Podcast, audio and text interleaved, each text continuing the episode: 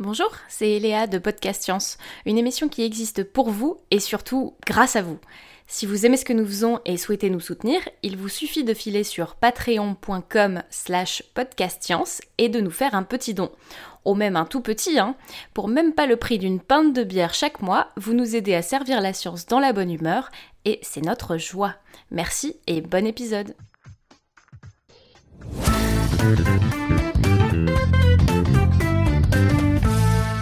Bonsoir. Les soirées de confinement se suivent et se ressemblent. Et sur Podcast Science, on préfère quand même éviter cela. Alors ce soir, Topo va nous parler de son domaine de prédilection, l'évo-dévo, mais pas de n'importe quel sujet. Ce soir, focus sur l'évolution des membres chiridiens, mot compliqué pour désigner les pattes des animaux. À quatre pattes. Avouez, vous êtes toujours demandé comment il était possible que notre bras, l'aile d'un oiseau, la patte d'un cochon ou l'aile d'une chauve-souris ait une origine commune. Alors pour ne pas spolier l'épisode, je ne vous en dirai pas plus, nous allons suivre le topo pour remonter le temps et comprendre l'évolution comme si on y était. Nous sommes le mercredi 29 avril de l'an 2020, il est 20h30, enfin presque, et bienvenue dans Podcast Science.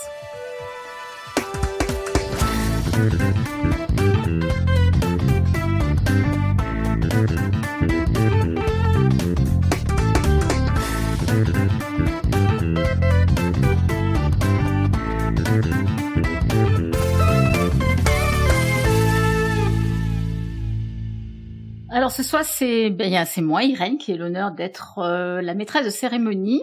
Et nous avons, en, autour de la table habituelle, nous avons Eléa depuis Strasbourg. Bonsoir tout le monde. Nous avons Pascal depuis le nord-est de la France. Salut tout le monde. Nous avons Joanne depuis Chamonix, enfin Paris. Salut. Euh, nous avons Topo depuis Paris. Bonsoir à tous. Et nous avons Alexa depuis Los Angeles. Salut tout le monde. Voilà, donc le, le dossier de ce soir est donc présenté par Topo et eh bien je lui laisse la main tout de suite. C'est à toi Topo. je vous laisse la main sur un sujet sur le membre chiridien. C'est plutôt bien vu, bravo Irène. Alors aujourd'hui, je vous propose un dossier assez hybride, puisque c'est l'adaptation d'un vieux billet de mon blog, Strange Stuff and Funky Things, qui est tout aussi vieux d'ailleurs, que j'envisage donc de dépoussiérer et mettre à jour en vue de l'intégrer dans un projet de livre qui parlera de mes tribulations en tant que maître de conférence. Encore un projet de livre? Alors, un parmi mes projets de livre. voilà, passons à autre chose. Quelle star Non, bah, j'ai des projets, c'est tout. On dirait Idriss Abercade. oh l'enfoiré. ah, la comparaison de traître. Tout à fait, en 2008, eh bien, je bénéficiais d'une extension de mon temps de préparation à ma soutenance de thèse. Normalement, ça dure trois ans, et euh, je devais bénéficier d'une quatrième année de thèse. Et plusieurs options s'offraient à moi pour me, permettre de financer une quatrième année de doctorat mais mon attraction naturelle pour l'enseignement m'avait poussé à postuler un contrat d'attaché temporaire d'enseignement et de recherche, ce qu'on appelle ATER dans le jargon de l'université. Et donc le deal, c'était le suivant, je m'engageais à finir ma thèse dans l'année, mais aussi à prendre une demi-charge d'enseignement correspondant à 96 heures de cours, donc de travaux dirigés ou de travaux pratiques, rémunérés grosso modo à hauteur d'une bourse de thèse.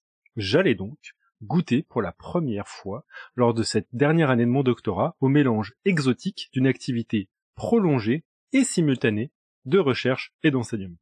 Alors mon laboratoire de recherche ayant un lien étroit avec la biologie animale, il semblait normal que mes enseignements soient associés à cette discipline, bien que n'ayant jamais moi-même suivi de cours de biologie animale durant mon cursus universitaire l'essentiel de mon savoir sur le sujet ayant été laborieusement acquis par des heures de lecture de manuels et d'articles scientifiques pendant mon doctorat. L'été 2008, J'étais donc convié à ma première réunion d'enseignement avec l'équipe de biologie animale de l'université Paris 7 Denis Diderot, et j'y apprenais que ma charge d'enseignement serait essentiellement consacrée à la supervision de travaux dirigés et travaux pratiques dans le cadre d'une unité d'enseignement portant le titre d'introduction générale aux sciences du vivant vaste programme. Et parmi les activités proposées, j'étais très surpris de découvrir que l'une de ces séances n'avait pas pour cadre les salles de notre campus universitaire, mais se tiendrait dans celle d'un musée, la Grande Galerie de l'Évolution. Pensée comme une visite accompagnée, nous emmènerions nos étudiants à la découverte des spécimens naturalisés en commentant la diversité des espèces exposées et leur plan d'organisation. Alors pétrifié à l'idée de me retrouver incapable de nommer tel ou tel spécimen, j'avais écumé le site internet du muséum à la recherche de tout support pédagogique pouvant m'aider à maintenir un semblant de légitimité face à des étudiants dont je devais être au mieux dix ans l'aîné. Bénéficiant moi-même de tarifs avantageux du fait de mon statut d'étudiant doctorant, bah, je m'étais rendu plusieurs fois dans ce prestigieux bâtiment pour préparer au mieux cette angoissante visite. Et du coup, durant ces visites et durant ces recherches, j'apprenais que la Grande Galerie de l'Évolution, c'était en réalité une ancienne galerie de zoologie qui avait été inaugurée en 1889.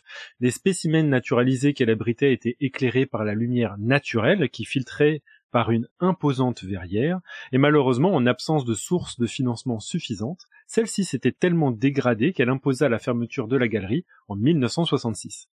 Alors il aura fallu attendre 1994 pour que de titanesques travaux de rénovation aboutissent à la réouverture d'une galerie métamorphosée, exposant une grande partie de la collection d'animaux naturalisés de l'ancienne galerie de zoologie, mais dont la mission muséologique serait maintenant d'illustrer les mécanismes de l'évolution des espèces. Ce remaniement, ça me fascinait, je m'étais mis moi-même à me documenter frénétiquement sur l'histoire de ce bâtiment et de cette collection. Et parmi mes trouvailles, je découvrais le fantastique documentaire Un animal des animaux de Nicolas Philibert, qui suit les différents investigateurs, bah, pardon, les différents instigateurs de la transfiguration de cette galerie.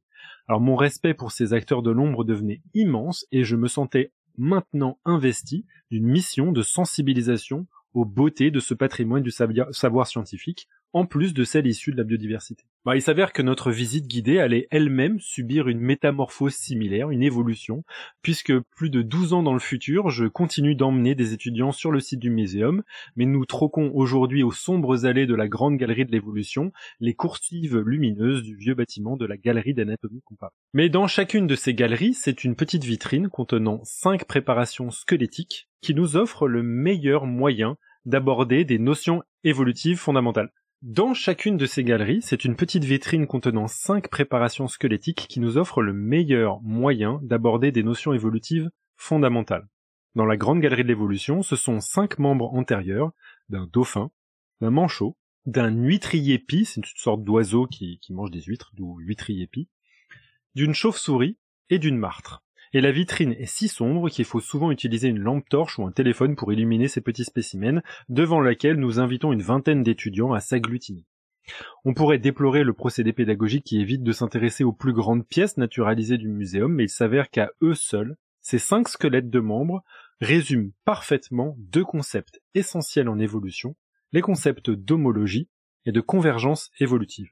Et c'est ce que je vais essayer aujourd'hui de vous expliquer sur Podcast Science. Alors le groupe auquel appartiennent ces cinq animaux, je rappelle dauphin, manchot, huîtrier, pie, chauve-souris et martre, ce groupe-là s'appelle les amniotes. Cela signifie que leur dernier ancêtre commun était adapté à une vie terrestre, traînant sa bedaine sur la terre ferme à l'aide de ses quatre pattes et pondant des œufs hors de l'eau. Si on avait ajouté le squelette d'une patte de grenouille, cela aurait étendu le club à celui de tous les tétrapodes, l'ensemble de la lignée des animaux descendus d'un ancêtre quadrupède. En effet, l'une des caractéristiques spécifiques des tétrapodes, ce sont quatre membres osseux, ayant une structure très particulière, les membres chiridiens. Alors, chiri quoi Chiridien. Ça s'appelle C-H-I-R-I-D-I-E-N, et ça vient du grec ker, ce qui signifie la main. D'ailleurs, petit cours d'étymologie, on retrouve ce préfixe dans chiropractie, chiromancie, la magie de, prédire le futur en lisant les lignes de la main, ou encore qui royal. Et cette blague, éprouvée depuis une dizaine d'années auprès de mes étudiants, remporte, je dois l'admettre, un succès souvent assez mitigé. Je te remercie, et Léa, d'avoir rigolé comme Irène. bah oui, mais oui. C'est bien gentil. Je suis beaucoup plus populaire auprès de vous que auprès de mes étudiants. Nous, on aime ces blagues de merde. Oui, mais oui. Merci. Donc, le membre chiridien constitue ainsi une innovation évolutive qui a accompagné l'émergence des tétrapodes. Entre évolutionnistes, on appelle ce type de caractère une synapomorphie, c'est-à-dire un caractère qui, s'il est partagé par plusieurs espèces, espèces pardon, reflète le fait qu'il soit hérité d'un ancêtre commun exclusif à celle-ci. En d'autres termes, l'ancêtre commun exclusif de toutes les espèces de tétrapodes possédait quatre membres chiridiens et a transmis en héritage cette nouveauté évolutive à sa descendance dont nous, humains, faisons partie, tout comme une grenouille, une martre, une chauve-souris, un huîtrier-pie, un dauphin, et c'est un comble, un manchot. et pourtant, les membres chiridiens de toutes ces espèces ne se ressemblent pas vraiment, et habile celui qui pourra à première vue voir la ressemblance entre le bras d'un humain, la patte d'un carnivore, l'aile d'un tétrapode volant ou encore la nageoire d'un dauphin.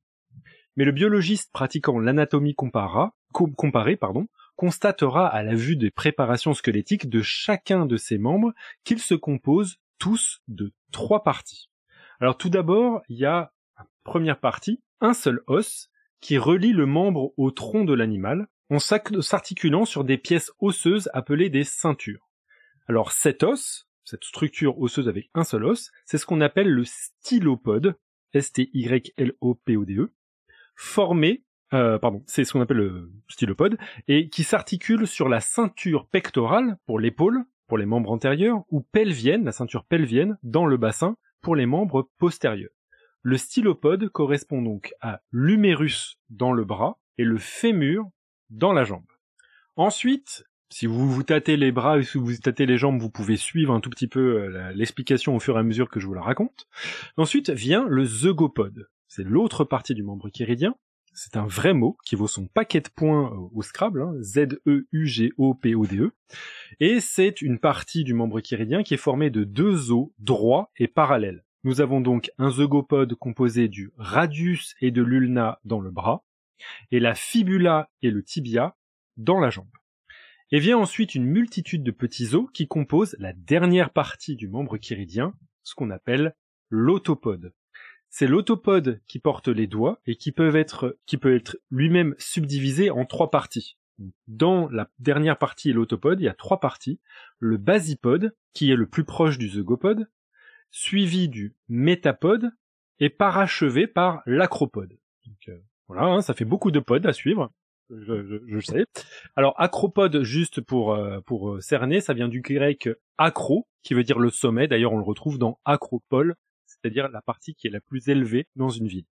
L'humain a ainsi une main, un autopode, composé d'une première série d'os coiffant notre avant-bras et qui s'appelle le carpe, le basipode, le basipode de l'autopode du membre antérieur, prolongé par des os formant le métacarpe, le métapode de la main, et sur lequel s'insèrent les phalanges des doigts, l'acropode de nos paluches. Et pour nos petons, eh ben, on a les parties basipode, métapode et acropode de l'autopode, qui prennent les noms de tarse, métatarse et phalange des orteils. Alors. Petit conseil pour les auditeurs qui réécouteraient cet épisode en voiture, ne vous tâtez pas le zeugopode ou quoi que ce soit de pod en même temps que vous conduisez, c'est dangereux. Oh, de la main, ça, ça peut, non, moi je sais pas conduire, donc il faudrait Donc voilà, ça fait beaucoup de pods à apprendre, mais c'est vraiment la structure euh, qui, qui, permet de vraiment comparer les membres chiridiens entre tétrapodes. Donc bien que d'apparence dissemblable, les membres antérieurs exposés dans cette fameuse petite vitrine partagent une structure comparable. Et c'est parce que cette ressemblance de structure provient de l'héritage d'un ancêtre commun, l'ancêtre de tous les tétrapodes, que les évolutionnistes considèrent qu'il s'agit d'une véritable homologie. C'est donc une des synapomorphies des tétrapodes. C'est vraiment l'innovation évolutive de l'ancêtre de tous les tétrapodes qui l'a transmis et ensuite qui peut en effet avoir des changements, si ce n'est qu'on retrouve toujours la même structure. Si vous regardez les membres, l'appendice d'un insecte ou d'un poisson, vous ne retrouverez pas cette structure puisque elle est spécifique aux membres chiridiens. Alors je sais pas s'il euh, y a déjà des questions que dans la chatroom pour faire euh, Sinon, je peux vous, donner une petite astuce pour pouvoir se souvenir de ça. Moi, j'aime bien rappeler à mes étudiants qu'à l'instar d'un héritage familial, les descendants peuvent en dispenser de la manière qu'ils veulent, et ce n'est pas parce qu'on hérite de la ferme des grands-parents qu'on va nécessairement continuer à l'exploiter comme avant. Hein. on peut l'utiliser autrement que nos ancêtres, ou on peut encore s'en débarrasser. Attends, mais là je vois pas le rapport, quoi. C'est-à-dire? attends, mais le, attends, attends, mais le, la, ferme des grands-parents avec les pods, euh, je, je vois pas très bien. les, le membre chiridien, c'est l'héritage qu'on aurait eu de, de notre très très très lointain ancêtre, l'ancêtre de tous les tétrapodes. Oui, oui, D'accord? Oui. Ok. Euh, mais en fait, j'ai sauté une, sauté un petit paragraphe, c'est pour ça que je suis allé un petit peu trop, trop vite dans, dans mon explication. Mais, mais je, je, vais- je vais y revenir. Donc, en fait, Mais je suis pas perdue, hein. Pas du tout. C'est, j'ai juste oublié un, moyen mnémotechnique, en fait, que j'invite euh, périodiquement mes étudiants à adopter. C'est l'astuce suivante. Pour pouvoir vous rappeler qu'il y a un seul os, deux os et une myriade d'os, brisez-vous le stylopode et vous n'entendrez qu'un crack. Deux pour le zeugopode et un crépitement multiple et nauséeux si vous vous brisez consciencieusement tous les os de l'autopode. Et donc, curieusement, cette astuce remporte autant de succès que ma blague sur le Kier Royal. Bah, On essaie d'imaginer le résultat final surtout, et c'est vrai que ça fait pas envie, quoi. Moi, je, je- je- je leur ai dit que j'étais surpris de les voir à l'examen sortir avec leurs membres intacts. vu, vu le nombre d'erreurs qu'après j'ai sur, euh, sur les réponses sur la, la structure du membre chiridien. J'ai- Par contre, j'ai pas, compris le moyen mnémotechnique. Pourquoi est-ce qu'un bruit, deux bruits, trois bruits, c'est pas- Bah, c'est comme ça, tu, tu sais qu'il y a un seul os, Un os. deux os et Deux. plein d'os. Et ouais. Et après, pour boire un kir, c'est vachement dur, en fait. La vache, ça va trop loin. Enfin, bref. Heureusement qu'il- pas- qu'on n'est pas manchot, quoi. Jo- Johan, c'est une blague. Hein. C'est- pas un bon moyen mnémotechnique. D'accord. S'il y avait un bon moyen mnémotechnique, je, je, je, je, Tu je dis- ne l'ai pas sur, sur, sur le moment. Stylo, pas, en Zugo et acro, autopode. Si, si, attends, je partage, moi. Toute astuce qui leur permet d'avoir de bonnes notes, moi je les donne à mes. Eh. Faut les connaître. Bah oui.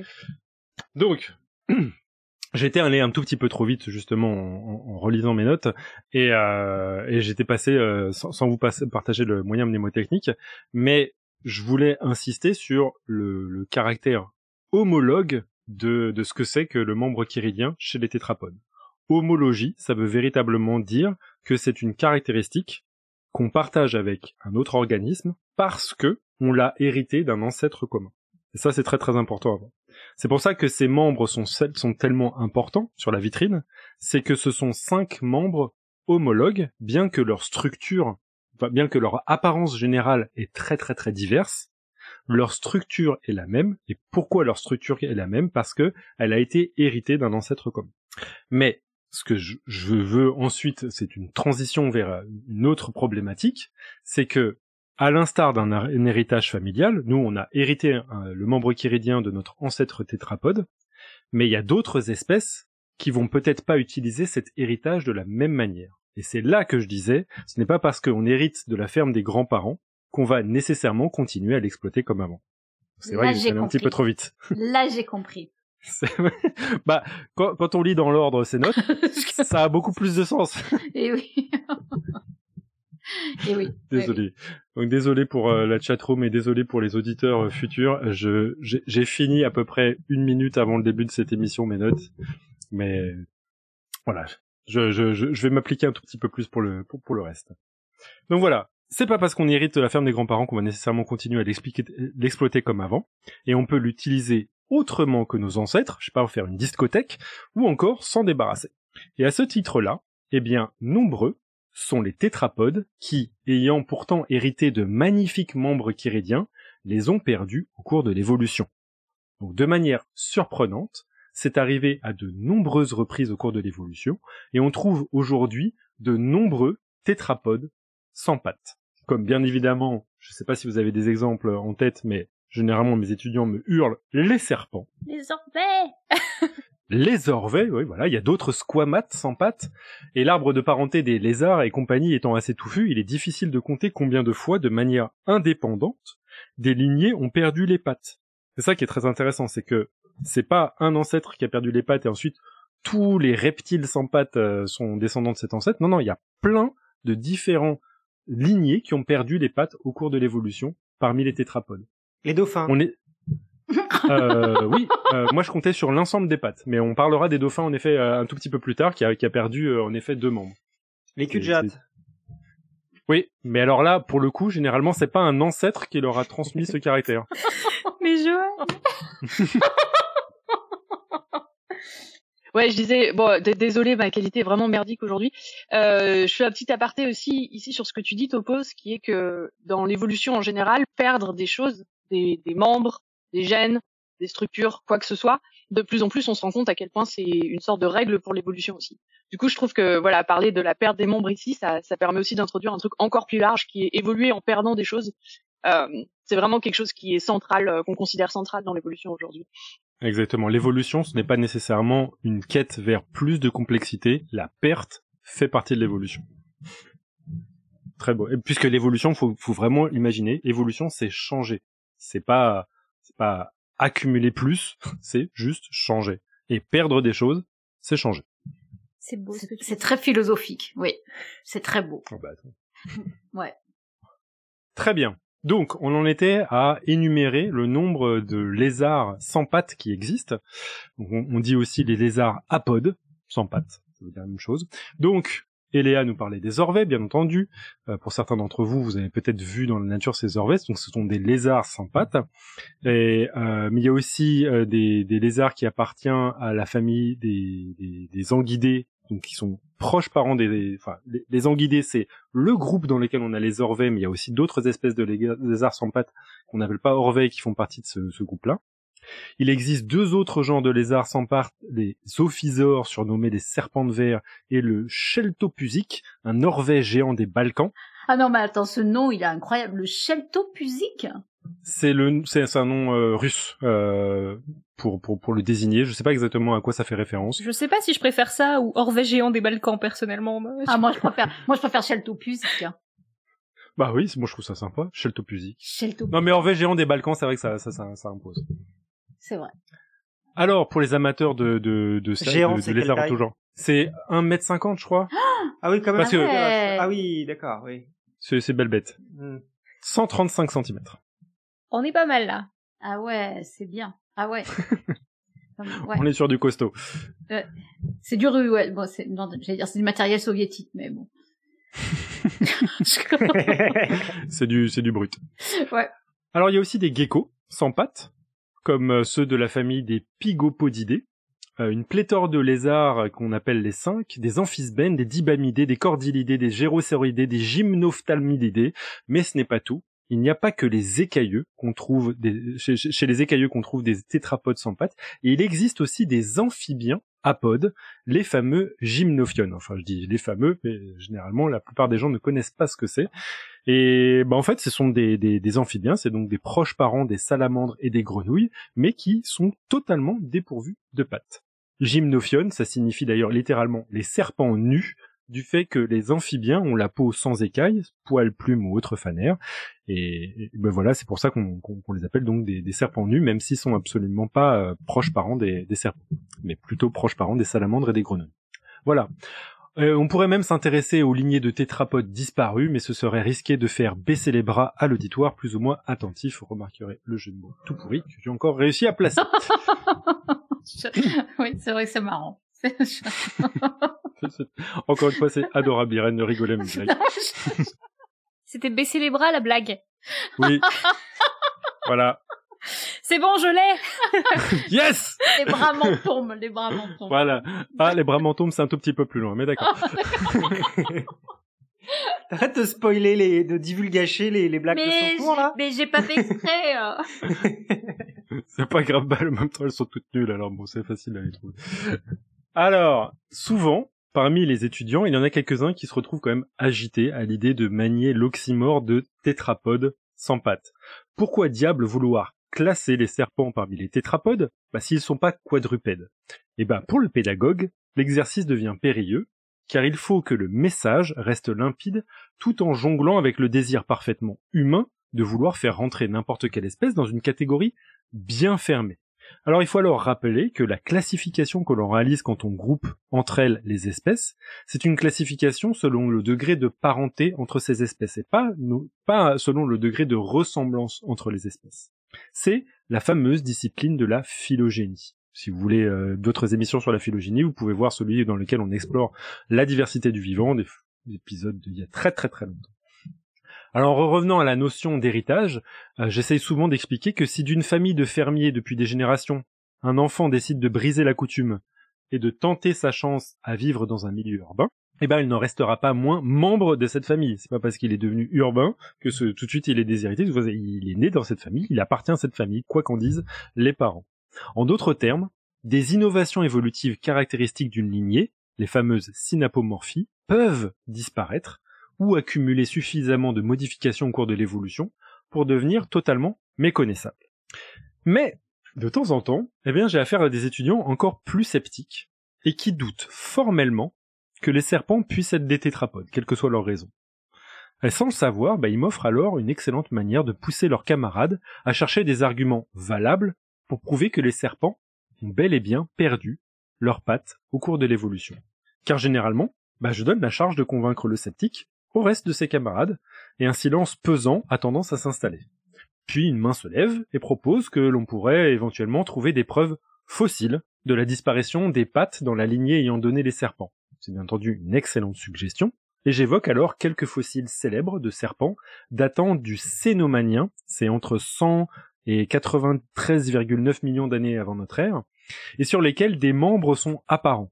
C'est le cas du serpent marin fossile Aasiophis, découvert de manière amusante à 20 km de Jérusalem, le serpent Pachyrachis, découvert en Palestine, et le serpent Eupodophis, découvert dans un village libanais. Pourquoi tu dis que c'était amusant de le découvrir à 20 km de, de Jérusalem? Parce, parce que c'est un serpent à pattes, et si tu connais bien la Genèse, il en est question. Et, et c'est pour ça qu'il s'appelle Terra Sanctus. Exactement, parce qu'il a été trouvé en Terre Sainte. Ah, waouh, c'est beau. Eh ouais. Et, et l'autre, euh, Pachyrachis problematicus. c'est pour... Pourquoi s'appelle-t-il proglé... problématicus? Bah parce qu'il pose problème dans les fameuses classifications, puisqu'on doit mettre un serpent avec des pattes postérieures dans les classifications parmi les tétrapodes, d'où Problematicus, et Pachyrachis, ça veut dire un rachis, c'est un, c'est un des os de je sais pas où, hein. J'ai pif demande s'il y avait une pomme à côté du serpent. Bonne question. Le Euh, rachis, c'est- la, la, la colonne vertébrale. Voilà, et bah Paki, ça veut dire que c'est très épais. Attends, Pachys ou Rachis? Rachis, ça veut dire rachis, Ouais. et Paki, Ouais. c'est comme pachyderme, Oui. ça veut dire épais. Pachyderme, ça veut dire le derme épais. Oui. Parce que les pachydermes ont... Un, une peau épaisse. Voilà. Ouf. Non, heureusement que t'es là, il est. Hein. Je suis, je suis. Ouais, ouais. Ça faisait un petit peu euh, le perse. Je suis, je suis, je suis une peau épaisse. Bon. Et donc vous l'aurez compris, bah, chacun de ces fossiles possède des structures réduites, mais immédiatement identifiables comme des pattes postérieures. La plupart incomplètes, c'est-à-dire sans eugopode ni autopode, et en plus flottantes, c'est-à-dire non rattachées à la colonne vertébrale. Alors à cette collection de spécimens fossiles du Moyen-Orient, on complète par Najash rionegrina, une dépouille de serpent retrouvée en Argentine dans l'étage stratigraphique supérieur du, au, au Cénomanien, c'est environ, environ 90 millions d'années avant notre ère, et qui porte des pattes cette fois-ci attachées à la colonne vertébrale par un sacrum. Mais surtout, il y a l'incroyable fossile Tetrapodophis amplectus, dont le nom de genre signifie littéralement serpent tétrapode. Découvert au Brésil et vieux de 120 millions d'années, ce fantastique spécimen porte quatre membres chiridiens complets, mais cependant le, le crâne de, l'animal est tellement abîmé qu'il est difficile de l'utiliser pour classer le fossile et certains paléontologues se disputent encore aujourd'hui pour déterminer s'il s'agit bel et bien d'un serpent ou d'une espèce de squamate apparentée. C'est donc là la limite des preuves fossiles, souvent sans possibilité d'extraire des données moléculaires, on se retrouve à classer des organismes uniquement à travers l'analyse minutieuse de caractères morphologiques, ce qui peut nous amener son lot d'imprécisions et d'ambiguïté. Du coup, j'invite à mes étudiants de trouver un nouveau type de preuve pour chercher à démontrer que les serpents sont bien des tétrapodes. Assez logiquement, après avoir évoqué des membres réduits trouvés sur certains fossiles, un bon nombre d'entre eux pensent alors aux caractères vestigiaux, à l'instar du coccyx chez l'humain. C'est le vestige d'une queue qu'arboraient nos lointains ancêtres simiesques. Eh bien, il s'avère que chez des différentes espèces de serpents actuels vivant sur notre planète en même temps que nous, comme les pitons et les boas, eh bien, on peut trouver des vestiges de membres postérieurs quand on étudie attentivement leur anatomie. On peut trouver sur des squelettes un bassin et des membres postérieurs très réduits, quoique plus développée chez les mâles. D'aspect externe, il s'agit d'excroissance, on les appelle aussi les ergots, qui leur sont essentiellement utiles lors des parades amoureuses, lorsque le mâle va chatouiller ou agripper la femelle, et elles peuvent même également servir au mâle pour blesser un rival. Donc, des vestiges de pattes existent bel et bien dans l'anatomie des pitons et des boas. Alors, à ce moment, j'affirme à mes étudiants qu'il y a encore d'autres manières de prouver que les serpents avaient bien des pattes. D'autres manières de le prouver. Affirmation souvent accompagnée d'un pesant silence encore une fois, que je brise en demandant comment apparaissent les ergots d'un boa ou d'un python. Alors en réfléchissant à ça, généralement s'ensuit alors une cacophonie où s'en mêlent les termes bébé, serpento, mais aussi développement et embryogénèse. Serpento. C'est généralement le moment où je vois les dans, dans leurs yeux les, les, les cases qui se qui se mettent ensemble, ils sont là ah j'ai compris voilà. Mais ça, ça m'évoque une vraie question. Comment on appelle un bébé serpent du coup pour de vrai? Serpento. Un- C'est vraiment un serpento? Oui, au même titre que le bébé des hérissons s'appelle un choupisson. Mais ça c'est toi qui l'as stipulé. Eh ben c'est c'est faux, c'est faux. N'écoutez pas ça.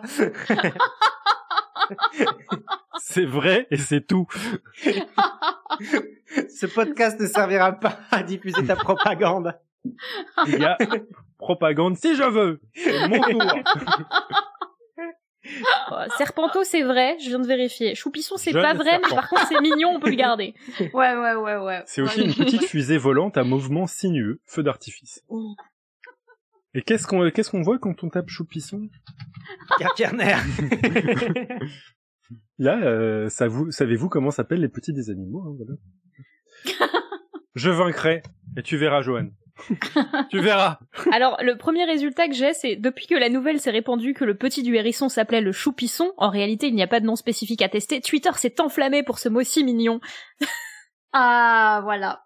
Pierre, tu dois être fier de toi. Ah mais tellement. Tu peux. Donc Serpento, ça existe vraiment. Ouais, bah, bah voilà. Mais en même temps, euh, j'ai j'ai vu que mon, mon correcteur orthographique ne, ne, ne tiquait pas à Serpento. Donc, est-ce qu'il tique à Choupisson? Non, mais en plus, tu savais pas. Tu, tu... Ah, il tique pas à Choupisson. non, ça existe. le choupisson. C'est vrai que c'est mignon comme mot, hein, quand même. Exactement. Le choupisson. Et sur le blog de Cédric Lemaire, il, dit- il se dit très attristé de n'avoir jamais appris auparavant que un bébé hérisson était un choupisson. Voilà. Mais il doit être encore plus triste de ne pas avoir inventé le mot, quand même. Je, je tiens à signaler qu'il a existé pendant deux jours sur Wiktionnaire. et, et, et plusieurs semaines sur Wikipédia, mais il y avait une bataille rangée pour C'est le vrai? faire sauter. Ah ouais? Ah ouais. Ah non, mais c'est une tristesse. Ah bah si. bah, c'est interdit de mettre des trucs euh, inventés sur Wikipédia. Ouais, c'est pour ça. Il y a des gens qui ont dit, ah bah ça y est, euh, sens commun, etc. Il y a des mots qui s'inventent. Hein. Ouais. Bah ouais. Bah, Idriss Aberken a une page. J'ai pas, j'ai pas, j'ai pas compris là. non, il, il, il s'est pas inventé lui. euh. La controverse autour de lui n'est pas sur son existence. oui. Oh putain, les règlements de Il est- compte. Bon, bon, re- revenons, revenons. Revenons au choupisson. Ah moi j'en profitais pour boire, tout va bien.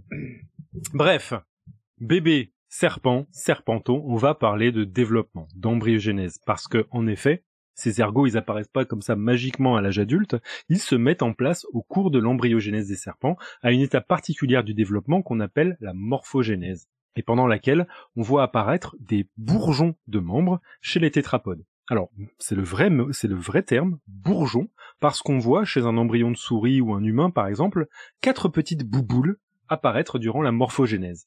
Ces bourgeons vont ensuite s'aplatir, former une sorte de crête à l'extrémité, et s'allonger pour constituer quasi simultanément les stylos, zygos et autopodes. Attention, il y aura un quiz, hein, les... Je vais vous demander ce que c'est à la fin? Sur la J'espère des entendre des- grands-parents. Non, non, les stylos. Mais non. Ah pardon. Non, non, les sur les- ogopodes. Exactement. Le, le bruit que fait Voilà, zygopode, zygopode combien de cracks deux bruits. Oui, très bien, parfait. Ah. Bravo Irène. En étudiant l'embryogénèse des serpents comme les pitons et les boas, bah, on peut déjà s'extasier de l'apparence des fœtus serpentins avec leur long corps enroulé comme une spirale dans l'œuf. mais aussi de constater que près de leur cloaque, le cloaque c'est le trou à tout faire, hein, on trouve bel et bien des petits bourgeons de membres, alors que ceux-ci sont absents en position antérieure. Donc une nouvelle manière de prouver que les serpents sont bel et bien des tétrapodes. Alors, malheureusement, trop compliqué et digressif à exposer à des étudiants de première année d'université, j'évite d'aborder, hélas, le sujet ô combien passionnant de l'évo-dévo des membres de serpents. Car les images des bourgeons de membres embryonnaires de Python proviennent souvent de laboratoires en évo-dévo qui cherchent à comprendre, au niveau génétique, pourquoi les bourgeons de membres de serpents n'arrivent pas à mettre en place un membre chiridien complet. Eh bien, des chercheurs, en comparant les régions régulatrices des gènes cruciaux pour la formation des membres chez les tétrapodes, ont mis en évidence une altération de celle-ci dans le génome des pitons. En regardant les régions qui permettent d'activer des gènes permettant la formation des membres, eh ben, en voyant à quoi ça ressemble chez les pitons, ils sont aperçus que ces régions sont réduites. Il y a, un trou à l'intérieur. Et pour démontrer que c'est bien ces régions régulatrices pitonesques qui empêchent la progression normale de la formation des membres, eh bien ces chercheurs ont troqué les régions régulatrices de souris avec celles de Python et ont constaté le défaut de développement de leurs membres qui résulte en des souris qui naissent sans pattes. Et pour reprendre le vocabulaire de ces chercheurs, ils parlent de souris serpentifiées. Oh, C'est complètement incroyable comme image. Je vous invite à, regarder euh, dans, dans, dans, notre d'émission. Alors, bien entendu, c'est triste pour les souris, mais c'est un résultat complètement incroyable de voir au niveau génétique quelque chose de conservé après des centaines de millions d'années qui séparent une souris d'un serpent, et qui fait que, malgré tout, le, la machinerie cellulaire de la souris, au cours du développement, interprète cette absence de région régulatrice comme un problème ne permettant pas de former des membres antérieurs et des membres postérieurs. Je sais pas s'il y a des questions dans la chatroom euh, pour l'instant. Euh, pour l'instant pas. Euh... Alors j'ai mis aussi dans la chatroom euh, quelques images de buds justement. Mm-hmm. Ces fameux bourgeons, en anglais on les appelle les limb buds. Alors, puisqu'on trouve des bourgeons de membres et des vestiges de pattes chez les pitons, bah, il arrive parfois qu'un étudiant demande si certains serpents ne pourraient pas développer des pattes si on n'a jamais vu des, serpents à pattes, des serpents actuels naître avec des pattes, genre euh, des, des, mutants comme ça. Cela reviendrait donc à, ce qu'un python réactive le développement du bourgeon de membre, sachant qu'il y a quand même des bourgeons de membres qui se forment et que c'est juste une petite région régulatrice qui empêche le développement de cette bourgeon, ça, ça semble quand même assez vraisemblable. Ce genre de serpent mutant porterait ce qu'on appelle un caractère atavique, c'est-à-dire la résurgence d'un caractère ancestral disparu chez des espèces actuelles. Et ça, ça constitue bien entendu une preuve supplémentaire apportée à un étudiant sceptique qui douterait que des serpents puissent être des tétrapodes. Eh bien, à ma connaissance, il n'existe qu'une documentation d'un cas d'atavisme chez un serpent qui porte des sortes de griffes à l'extérieur de son corps. Mais sinon, il y a quelques petites images d'un serpent dans lequel il y a une patte qui sort de son de son abdomen, mais euh, vu que ça n'a pas été véritablement documenté dans une dans une publication scientifique, il se pourrait tout à fait que ce soit du Photoshop ou encore pire, tout simplement euh, un serpent qui a mangé un lézard et la patte du lézard qui est par l'abdomen. Ah oui, c'est pas une espèce de serpent qui aurait des griffes, c'est c'est qu'il y a eu une photo d'un d'un d'un animal. Un individu. oui, un individu. Ouais. c'est vraiment un mutant et c'est très très très très très rare, en effet. puisque ça, c'est une mutation qui potentiellement forme d'autres problèmes euh, sur euh, sur le développement de l'animal, etc. Donc voilà, c'est un faisceau de preuves qu'on a fossiles, vestigiales, embryologiques et ataviques qui appuient le fait que les serpents soient bel et bien des tétrapodes. En plus, bien évidemment, des données phylogénétiques, hein, bien entendu. Hein. Il suffit de faire le travail de classification à travers, en utilisant les données moléculaires pour s'apercevoir que les serpents se logent très très bien parmi tous les autres tétrapodes, hmm. comme d'ailleurs tous les cas de squamates sans pattes ou, le gymnophione qu'on a vu avant. Mais c'est quand même beaucoup plus spectaculaire de montrer des serpents avec des mini-griffes que de parler de données moléculaires pour euh, faire de la phylogénie, bien entendu. Alors pour ancrer cette manière d'argumenter, bah, je propose alors aux étudiants d'étayer que les humains ont bel et bien perdu une queue au cours de l'évolution. Alors, nonobstant euh, les données fossiles, hein, qui sont compliquées à solliciter sur le moment, bah, ils arrivent facilement à évoquer la présence d'un coccyx, caractère vestigial, vestige de cette fameuse queue que nous aurions possédée au cours de, de notre évolution. Certains évoquent les images d'embryons humains, où on voit la queue proéminente qui est apparente, mais qui cesse de se développer par la suite. Par contre, la surprise vient quand j'évoque, pour conclure, que, bien que très rare, eh bien, des cas documentés d'atavisme existent chez certains bébés qui naissent avec une queue de quelques centimètres dépassant de leur postérieur. Et je vais en profiter pour faire euh, un petit test et voir si une de mes copines euh, écoute ce podcast, puisqu'elle m'avait euh, avoué qu'elle, elle était née avec une toute petite queue. Donc je ne dirai pas, je ne dirai pas quelle personne de mon entourage est née avec une petite queue, mais euh, si elle écoute ce podcast, eh ben, elle pourra m'envoyer un SMS, me dire connard. Voilà. J'aime bien les tests que tu fais avec tes amis, t'es sympa toi. ouais, ouais.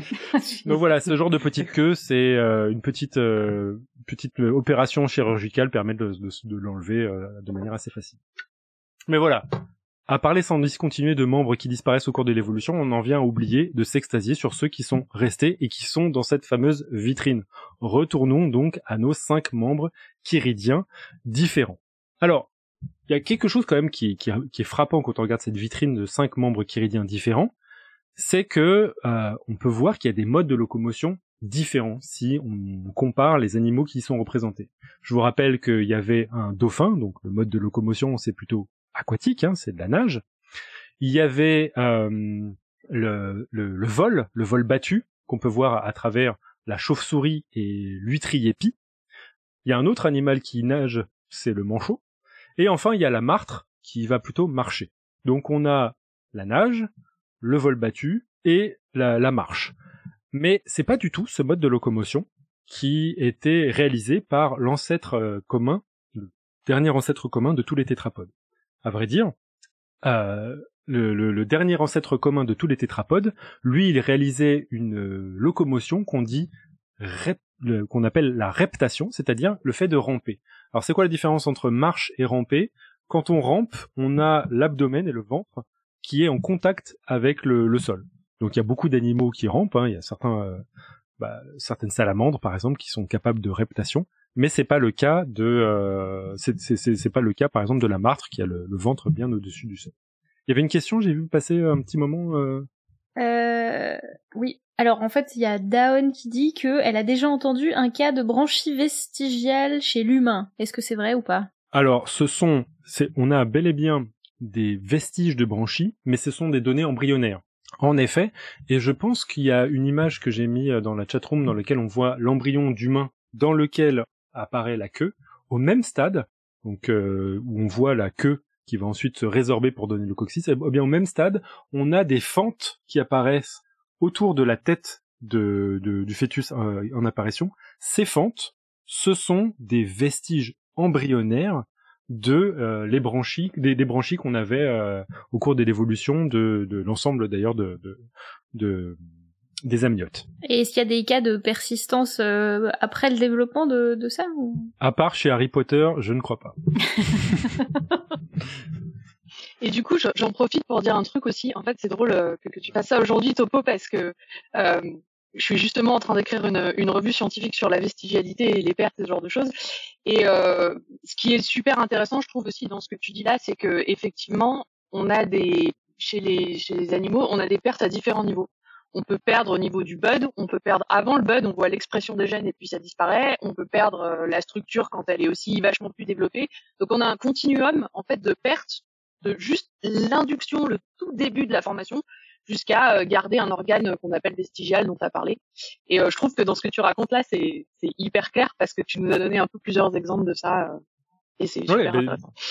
Les serpents, comme les pitons et les boas, portent dans le même corps les deux processus. Exactement. Et d'ailleurs, si vous vous rappelez un tout petit peu les fossiles de... dont je vous évoquais, je vous ai parlé de fossiles dans lesquels on voyait des pattes postérieures, mais pas de pattes antérieures. Je sais pas si vous représentez un tout petit peu le, le, le, le, caractère hyper strange de, de, de ces espèces-là. C'est-à-dire, c'était des espèces avec une sorte d'énorme cou, un tronc prolongé d'un cou, euh, très très chelou, puisqu'il y avait que des pattes postérieures, quoi. Et ça, ça veut dire qu'au cours de l'évolution, ces animaux ont perdu, dans une séquence précise, leurs membres. D'abord les membres antérieurs, puis après les membres postérieurs. Et ça, on peut le voir justement au niveau embryologique, puisqu'on ne voit même pas chez les pitons des bourgeons de membres antérieurs, mais des bourgeons de membres postérieurs, et même au niveau génétique, il y a une sorte de vestigialité des caractéristiques de euh, la formation des membres postérieurs chez les pitons et les boas, mais pas du tout des membres antérieurs, dans lesquels on ne retrouve pas euh, tout ce qui permet de faire même ne serait-ce qu'un bourgeon de membre. Donc c'est un truc de fou. Quoi. Ouais, ouais, je suis d'accord. Mm. Donc je vous disais, je vous parlais de reptation parce que c'est quelque chose de très très important puisque comme je vous en, j'en parlais, le, la, la, synapomorphie du groupe des tétrapodes, le fait de porter un membre chiridien, c'est donc ce qu'a transmis l'ancêtre de tous les tétrapodes qui réalisait une locomotion de reptation à l'ensemble de ses descendants. Lui, son ancêtre un tout petit peu plus lointain, à ce, ce tétrapode qui commençait à, à, réaliser une conquête du milieu terrestre sur la terre ferme, eh ben, il était aquatique, parfaitement aquatique. C'était des sortes de poissons, entre guillemets, qui euh, déambulaient, mais cette fois-ci dans l'eau, qui nageaient. Et si on revient à la vitrine, je vous ai parlé quand même de plusieurs espèces qui sont capables de locomotion aquatique uniquement, comme par exemple le dauphin. Donc là, faut s'imaginer un tout petit peu le caractère pervers de l'évolution. Vous avez un animal qui va passer des millions d'années à transformer progressivement son corps, offrir au reste de toutes les lignées une innovation évolutive incroyable, membre chiridien, et certaines espèces vont dire moi fuck, moi je vais perdre tous tes membres, hein. rien à péter, hop, je vais devenir un serpent.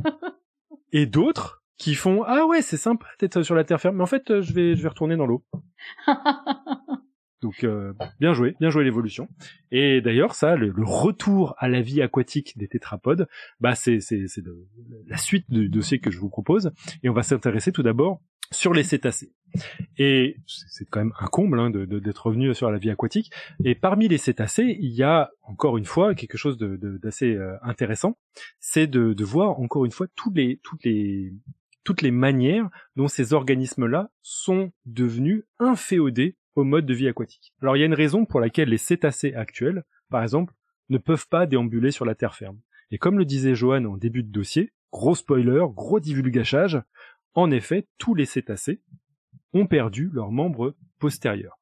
Donc ils n'ont que des membres antérieurs. Et ces membres antérieurs prennent une apparence particulière, celle d'un membre chiridien, certes, mais qui leur offre la possibilité de nager parce que ils, euh, ils, prennent l'apparence de ce qu'on appelle une palette natatoire. Une palette natatoire, c'est une sorte de comme la palette pour pouvoir euh, peindre et sur lequel vous mettez votre peinture, c'est une sorte de grosse plaque qui vous permet de, euh, de, pousser l'eau et de, de, déambuler. Donc autant dire que c'est totalement inefficace pour pouvoir marcher sur la terre ferme ou même réaliser une reptation, c'est pas possible. Alors, généralement, mes étudiants qui ont bien écouté euh, tout, tout, le début de mes explications sont un tout petit peu chauds pour pouvoir refaire un tout petit peu le, travail. Je leur demande, alors, à votre avis, quelles sont les preuves qu'on peut dire qu'un cétacé, ce soit bel et bien un tétrapode qui a perdu les pattes arrière? Donc, premier le brillant, le brillant Cherchez les pattes avant. les, les, les ogopodes. Les ogopodes. On casse les os, on casse, on casse. On casse. Quel ah, bruit ça que fait je vous ai pas avec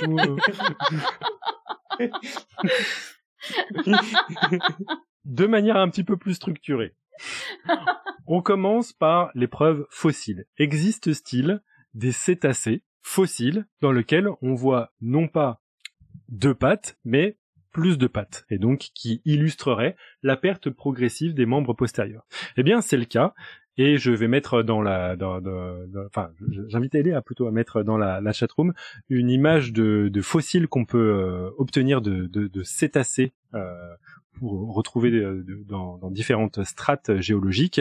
Il y a par exemple euh, Dorudon qui a quatre pattes, Rhodocétus pareil, quatre pattes, Ambulocetus, qui marchait sur la terre ferme et qui était probablement amphibie, Pachycetus, qui avait de longues pattes, on, dirait pratiquement un cheval, et Indoius, le plus vieux fossile de cétacé, qui avait à peu près la taille d'un raton laveur, et qui était muni de quatre pattes et qui était parfaitement amphibie. Donc on a déjà des preuves fossiles de cétacés. Je vois qu'il y a une petite question. Euh, c'est oui, alors euh, c'était c'était Blue Phoenix qui demandait euh, est-ce que est-ce qu'il y a eu plusieurs sorties de l'eau au cours de l'évolution par des animaux? Oui, notamment les insectes, les crustacés. Vous connaissez des crustacés euh, terrestres comme par exemple les cloportes ou les crabes qui sont un tout petit peu inférieurs d'eux.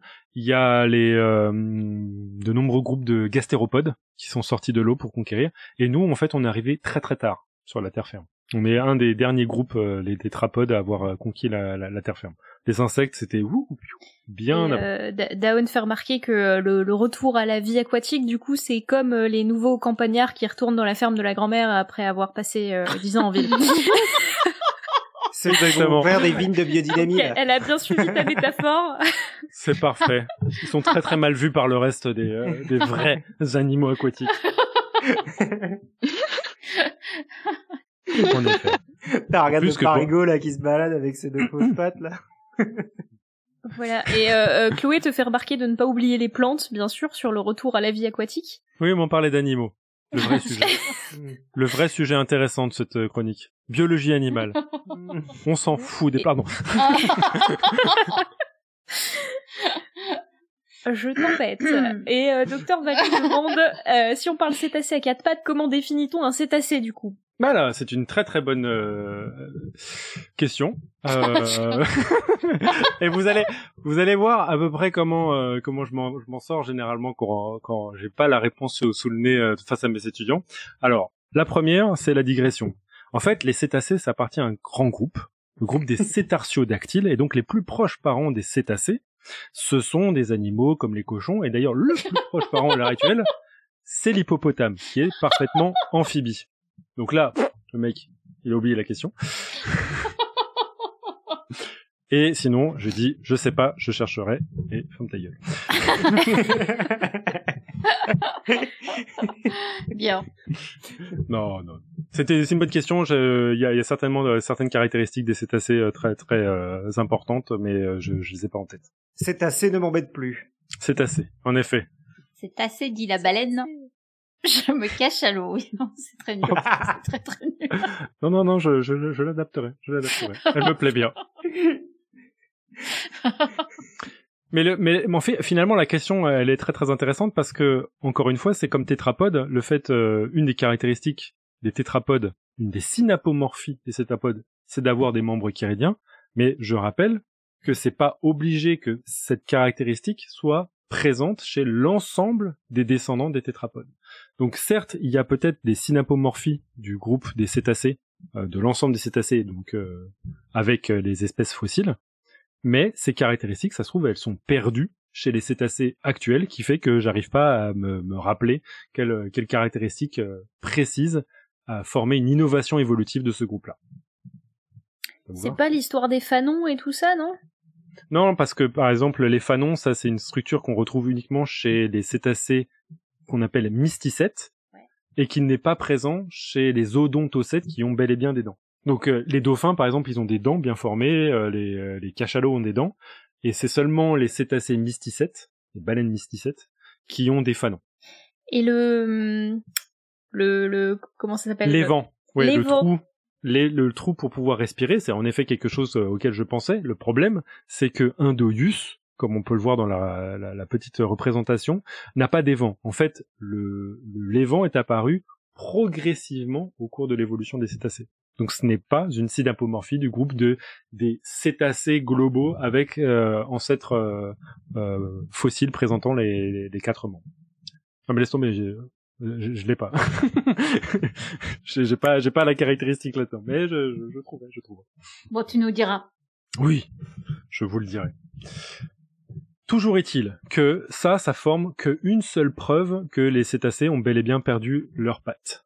Euh, pour ceux qui sont attentifs et qui regarderaient l'image des cétacés actuels, il y a aussi une preuve vestigiale dans le squelette, et si vous vous baladez d'ailleurs dans la grande galerie de l'évolution ou dans la galerie d'anatomie comparée, que vous vous rapprochez de certains des spécimens, vous pourrez remarquer que sont disposés de part et d'autre de la colonne vertébrale vers la partie postérieure des petits os qui forment en fait le pelvis et les fémurs vestigiaux de la plupart des cétacés. C'est-à-dire qu'on est capable de voir des structures vestigiales chez ces animaux qui sont euh, bel et bien d'anciennes, euh, enfin qui, sont des preuves que à un moment au cours de leur évolution ils ont perdu, mais pas complètement. Et alors, ce qui est très intéressant, c'est que généralement les structures vestigiales, si elles sont maintenues au cours de l'évolution, c'est que parfois elles gardent une fonction qui est importante pour l'animal. Euh, en l'occurrence, pour les baleines, on pense qu'il y a des muscles qui sont attachés sur ces structures euh, pelviennes euh, qui sont très très importantes pour la survie des animaux parce que elles permettent de manier leur énorme pénis. Hmm.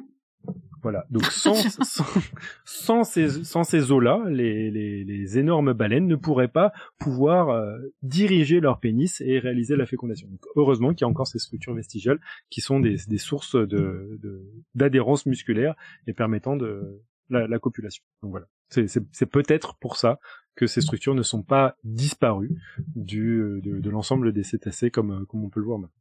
S'ensuit l'épreuve embryologique, et donc qu'est-ce que vous attenderiez à voir chez des embryons de, euh, de, de cétacés et qui pourraient corroborer. Des pattes arrière. Alors, les pattes arrière, le truc, c'est qu'en embryogenèse, tu les verrais juste à la fin du développement. Ouais, d'accord? Ouais, ouais. Et au cours du développement, c'est pas des pattes qu'on pourrait voir. Des bourgeons. Bah voilà. Des bourgeons de membres qui sont bel et bien visibles lorsqu'on regarde. Alors c'est un petit peu hardcore hein, pour ceux qui veulent euh, s'éviter de regarder des fœtus de, de cétacés, mais on voit bel et bien des structures euh, qui évoquent des, des, des, des petites bouboules de- de part et d'autre. Donc il y a bien entendu les bourgeons de membres antérieurs qui vont continuer de se former pour donner les nageoires du dauphin, mais des bourgeons de membres aussi postérieurs qui vont se résorber au fur et à mesure du développement et qui vont uniquement permettre d'achever la formation d'un bassin qui est non lié à la colonne vertébrale et de un tout petit fémur. Voilà. Et est-ce que vous vous souvenez de la dernière, du dernier type de preuve qui nous permettrait de voir si une structure a disparu ou pas? On avait fossiles, vestiges, embryologie, Bah, la génétique. Alors la génétique, tout à fait, mais comme c'est pas très très sympa à montrer des gènes euh, face à des étudiants, il y a quelque chose quand même d'un peu plus euh, un peu plus funky et, et spectaculaire. Des souris qui ont des, des, des embryons de baleines. Alors, je viens de mettre un embryon de baleine dans la chatroom avec les petits buds, Ah ouais. justement. On arrive à voir. Moi j'avais mis la diapositive aussi, je sais pas si elle est passée. Elle est passée, elle est passée. D'accord, parfait. Tu, tu, tu, TR, merci. Eh bien, euh, en effet, on pourrait montrer des souris euh, dans lesquelles on aurait donné les régions régulatrices d'une baleine pour voir euh, une souris euh, uniquement avec des parties antérieures apparaître. Mais c'est pas ce que j'avais en tête. Il y a une autre chose qui est très très intéressante, c'est le fameux atavisme, la résurgence de caractéristiques ancestrales chez un ou deux mutants. Eh bien, ça existe. Et il y a un fameux dauphin qui a été trouvé, euh, c'est une femelle, euh, qui a été observée et dont on a documenté la, la présence de membres postérieurs. C'est donc un dauphin à quatre nageoires. C'est vraiment très très très impressionnant. Moi, je sais que quand je montre ça à mes étudiants, ils sont là, genre, c'est incroyable, etc. Alors, bien entendu, euh, cette dauphine, euh, dauphine, Je sais pas, bon, bref. cette femelle dauphin n'étant pas Dauphisson. encore- c'est c'est dauphissonne, tout à fait. Ah non non, mais Dauphinoise. maintenant, euh, Dauphinoise. maintenant elle est dauphinoise. oui, pourquoi pas. Euh, donc cette femelle dauphin euh, n'étant pas encore euh, décédée, on on n'a pas, euh, on, on la voit de temps en temps, euh, elle- est observée par euh, certains plongeurs, mais on n'a pas encore véritablement documenté l'apparence des, des nageoires euh, postérieures. Pour ça, il faudrait récupérer à sa mort éventuellement sa dépouille et pouvoir voir euh, à quoi ressemblent ces, ces, ces pattes postérieures. Donc on n'a pas encore l'anatomie à l'intérieur, mais on voit sur certaines photos, de manière exemplaire et, et vraiment spectaculaire, des pattes postérieures. Ah ouais, on les voit vachement bien en plus, hein, c'est pas, c'est pas tout petit quoi. C'est pas de la blague. hein. Non, non, non. Donc voilà comment, euh, rapidement, avec euh, quatre niveaux de preuves, fossiles, vestiges, embryo- embryologie et atavisme, on peut de nouveau prouver qu'il y a bel et bien eu perte des membres postérieurs chez, euh, chez, les, chez les cétacés. Mais en fait, il y a quelque chose aussi d'intéressant, c'est que euh, ce sont pas les seuls mammifères qui sont revenus à la vie aquatique. Il y a bel et bien les cétacés, mais il y a d'autres animaux qu'on appelle les siréniens, et ce sont les lamentins et les dugongs, et qui sont eux-mêmes revenus à la vie aquatique. Alors pour pouvoir démontrer que c'est une un retour à la vie aquatique indépendant des cétacés, bah, il faut tout simplement documenter le fait qu'ils soient pas proches parents, que les siréniens et les cétacés soient pas euh, plus proches entre eux que de toute autre espèce. Et ça, c'est vraiment très très intéressant parce qu'en en fait, on s'aperçoit que si on regarde la phylogénie euh, de, de, de tous les mammifères, eh bien, les cétacés sont les plus proches parents des hippopotames, un grand groupe qu'on appelle les Laurazétariens, mais bon ça on va, on va, on va pas se casser la tête euh, derrière ça. Alors que le groupe que je viens de vous évoquer, Lamentin et Dugong, le groupe donc des Siréniens, est le plus proche parent des éléphants, les fameux pachydermes qu'on évoquait tout à l'heure. Mmh. Et ça, c'est c'est assez remarquable parce que quand on les regarde dans l'eau, bah, ça ressemble vraiment à des cétacés. Il y a deux nageoires, il y a une queue qui leur permet de se propulser et une totale perte des membres postérieurs. Hmm. Et pourtant, Wow. Eh ben, ils ont pas du tout perdu leurs membres postérieurs et acquis des manières de, de respirer dans l'eau de la même manière que les cétacés. C'est encore une fois, cette fois-ci, une manière indépendante de perdre des caractères. Ici, on est en face d'un processus évolutif que moi j'adore et qu'on appelle la convergence évolutive. Comment des espèces qui sont non apparentées peuvent avoir des apparences similaires. Et ça, c'est essentiel d'en faire la distinction avec l'homologie. Pour pouvoir jongler avec ces notions, on va revenir avec le membre chiridien. Siréniens et cétacés possèdent des membres chiridiens. Il suffit de regarder leurs membres antérieurs, leurs nageoires, pour s'apercevoir que on retrouve la structure classique des membres chiridiens. Vous prenez une baleine, vous lui retirez la peau, vous regardez les os en dessous, et vous allez voir que dans le membre chiridien, on retrouve un stylopode, deux os qui forment le zygopode et un fameux autopode. Eh bien, c'est la même chose chez les lamantins et les dugongs. Leur membre antérieur, leur nageoire, est formé de la même structure. Donc, tout le, membre chiridien des siréniens et des cétacés est ici une homologie. C'est un, vestige, pardon, c'est- c'est un- un- une caractéristique ancestrale du groupe des tétrapodes dont chacun a hérité et n'a pas perdu pour les membres antérieurs. Par contre, ce qui est intéressant, c'est de voir que tous les deux forment des nageoires, mais pas de la même manière. En l'occurrence, si on regarde les nageoires typiques des cétacés par rapport aux nageoires typiques d'un dugong ou d'un lamentin, eh bien, même si on retrouve la même structure, bah, ça n'a pas du tout la même forme, et notamment si on s'intéresse à l'autopode. L'autopode, je vous rappelle, c'est la fameuse structure qui porte les doigts, la dernière partie du membre chiridien. Si vous regardez la- l'autopode d'un, d'un, d'un sirénien, déjà, sans regarder le squelette, vous pouvez remarquer qu'il y a une, une énorme similitude avec les pattes des, euh, des éléphants, parce qu'on voit les ongles sortir Mm. des, des pattes des lamantins, alors que c'est pas du tout quelque chose qu'on est capable de voir chez, euh, chez les cétacés. On voit des ongles sortir, et ces ongles ressemblent vraiment à s'y méprendre à des ongles de, de, de pachyderme. Et d'autre part, si maintenant on regarde vraiment le squelette, eh ben, on voit que les phalanges des doigts du lamentin sont tout à fait classiques, avec le même nombre de phalanges à peu près que, que nous. On possède sur euh, notre euh, pouce et le reste des doigts de la main. Par contre, si on regarde maintenant l'autopode d'un, d'un dauphin, eh ben, on s'aperçoit qu'il y a quelque chose de complètement fou, c'est qu'il y a une sorte de, d'augmentation du nombre d'os dans les phalanges chez les dauphins, chez les baleines, etc. On appelle ça une hyperphalangie, et ça, c'est une caractéristique des cétacés actuels. C'est-à-dire que la plupart des cétacés actuels, que ce soit le beluga, que ce soit la, la, baleine, le cachalot, etc., ont tendance à avoir une hyperphalangie, et cette hyperphalangie fait que leur main est beaucoup plus longue et leur permettent d'avoir de très très longues nageoires permettant la propulsion dans le milieu aquatique.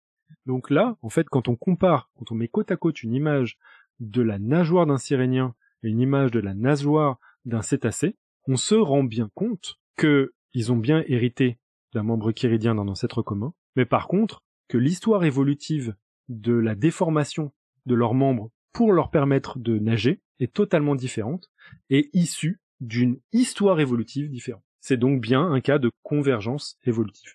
Grâce à la comparaison, là, de l'anatomie comparée, eh bien, on peut documenter le fait que ces deux mammifères ont, sont issus de lignées qui sont retournées dans le, de- dans le monde aquatique de manière totalement indépendante. Et alors, on peut étendre ce retour à la vie aquatique chez les tétrapodes à plein, plein d'autres espèces. Et c'est vraiment très, très, très intéressant de voir ça parce que quand on compare ces espèces-là, on peut aussi s'intéresser à la, la- l'apparence que prennent leurs membres chiridiens et se rendre compte d'à quel point la nature joue avec cette structure classique, un os, deux os et une myriade d'os dans l'autopode, pour faire des structures euh, permettant d'obtenir des palettes natatoires totalement différentes.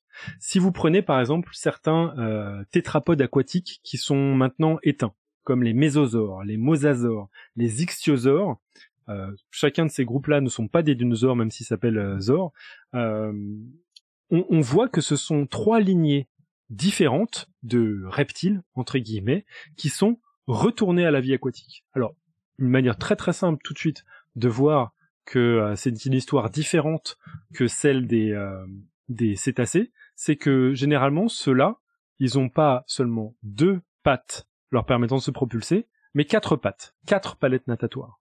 On le voit chez les ichthyosaures, qui ressemblent superficiellement à des dauphins quand on regarde les reconstitutions, mais quand on regarde un squelette, eh ben on s'aperçoit que bah, déjà il y a quatre pattes, et qu'en plus il y a un nombre d'os complètement énorme dans, le, dans les autopodes, avec une, une hyperphalangie encore, mais une hyperphalangie couplée avec un nombre surnuméraire aussi du monde des, os du carpe et du, métacarpe. Et pareil pour les pour, les, pattes postérieures. Et chez euh, les euh, euh, les plésiosaures par exemple, là c'est carrément la folie. Vous avez une hyperphalangie encore une fois pour les membres antérieurs et postérieurs qui leur fait prendre l'apparence d'énormes palettes natatoires longues etc.